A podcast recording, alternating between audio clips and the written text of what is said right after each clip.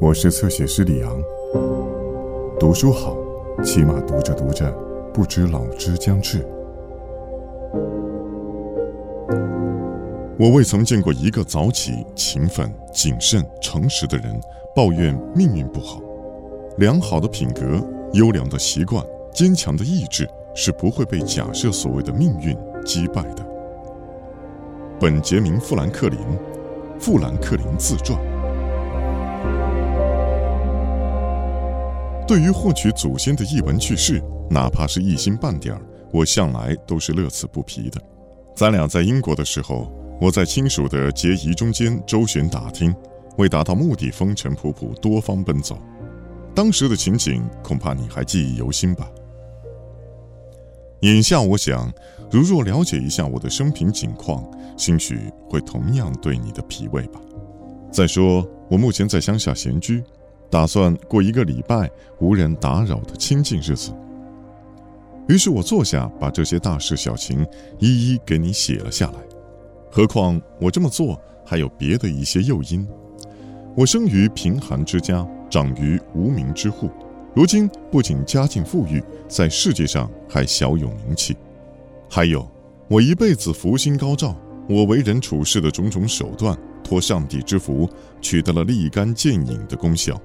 对于这些，我的子孙后代也许愿意了解了解，因为他们或许会发现其中有些对他们的境遇也同样适用，因此也宜于效仿。那份福气，每当我进行反思时，使我有时情不自禁的要说：如果有人提议由我选择，我毫无异议，愿意从头再活一遍。只不过还得要求作家们享有的那种权益。出第二版时，可以把第一版上面的某些差错予以修正。除了修正错误，如果可以的话，我想把其中的一些凶事险情改得叫别人觉得更顺心一点。即便此举遭到拒绝，我还是愿意接受这个提议。不过，既然再活一遍没有指望，只好退而求其次。最像再活一遍的事情，似乎……就是对这一生的一种反思了。要使这种反思尽可能的经久不衰，那就是诉诸笔墨，谈起自己，谈起自己当年的壮举。老年人自然喜欢喋喋不休，我也在所难免。有的人出于对老人的尊敬，觉得只好硬着头皮听一听，但我的絮叨却不会使他们生厌。因为这番话可以读，也可以不读，那全随他们的意愿。最后，也许我会大大的满足自己的虚荣心。其实我总是听见或看到，我可以毫不虚夸地说之类的开场白，紧接着就是虚头巴脑的东西。人大多不喜欢他人爱慕虚荣，而自己那颗虚荣心再大也安之若素。然而我无论在哪里遇到虚荣，总是以礼相待。因为我相信，虚荣对于爱慕者也好，对于他周围的人也好，往往都是有益无害的。因此，在很多情况下，如果有人将自己的虚荣当作人生的慰藉之一而感谢上帝，那也不足为怪。说到感谢上帝，我想满心谦恭地供认，我提及到的已经过上的幸福生活，全是上帝的恩赐。他开恩给我指点我所运用的手段。并取得了立竿见影的功效。对于这一点，我深信不疑。所以，我虽然不可认定，却可以期望同样的恩佑仍会赏赐于我，使我那幸福得以延续，或者使我能经得起致命的逆境的打击。因为别人遭受过的这种打击，我也可能遭受。我将来的命运怎样，只有上帝知道。哪怕是苦难，他也有权赐予我们。我的一位伯父有次交给我一些笔记，给我提供了有关咱家祖先的一些详细情况。我从这些笔记中得知，这个家族在北安普顿郡的艾克顿村居住了三百年。以前还有多久，他就不得而知了。家族拥有大约三十英亩完全保有的地产，经营打铁生意，这是一个家传行业，一直传到伯父为止。长子总要学这门手艺，干这一行当的。我的伯父和父亲都遵守这个家规，让长子打铁。我查阅埃克顿的户籍簿时，发现只有一五五五年以来的出生、婚姻、丧葬的记录。那个堂区没有保存此前任何时段的户籍登记。从那本户籍册上，我发现我的直系祖先往上连推五代都是幼子，我则是幼子的幼子了。我的祖父托马斯生于一五九八年，一直住在埃克顿，直到年事过高不能料理事务，才搬到牛津郡邦伯里镇他儿子约翰家里居住。约翰是个染匠，我父亲跟着他当学徒。我的祖父最后在那里去世，并在当地安葬。一七五八年，我们瞻仰过他的墓碑。他的长子托马斯住在埃克顿的老宅子里，最后把他留给了独生女儿。女儿的丈夫姓费舍尔，威灵堡人。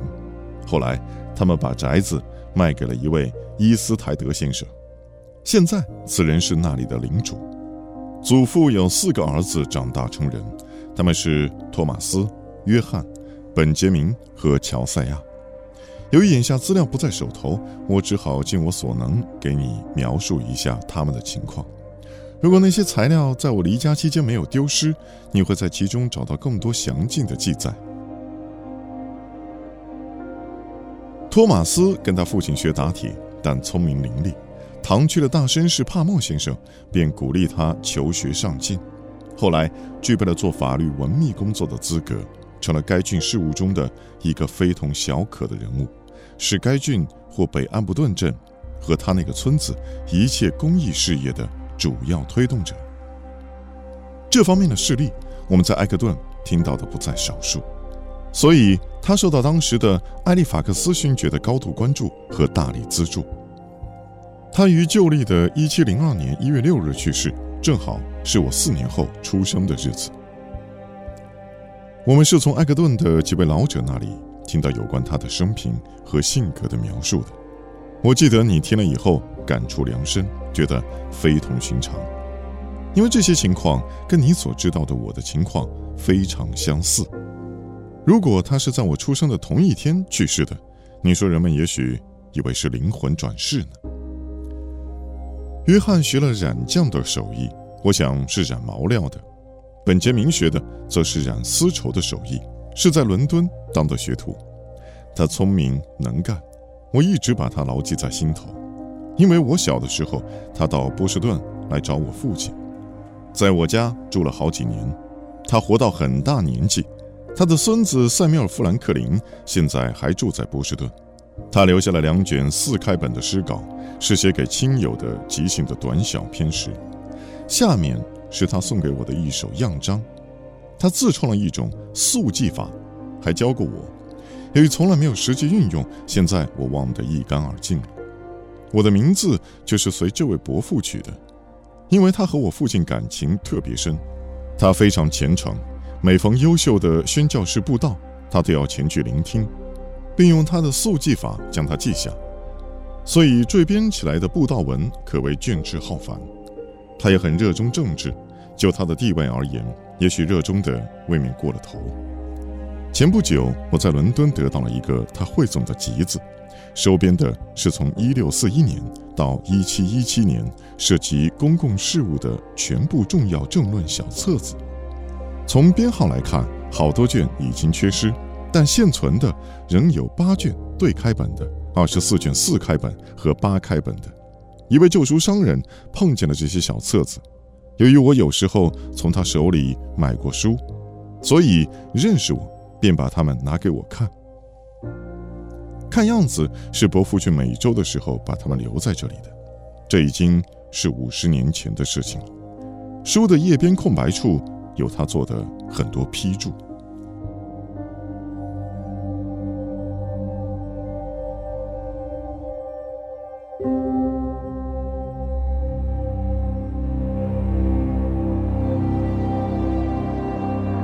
更多精彩内容，请在新浪微博、微信公众号关注“侧写师李昂”。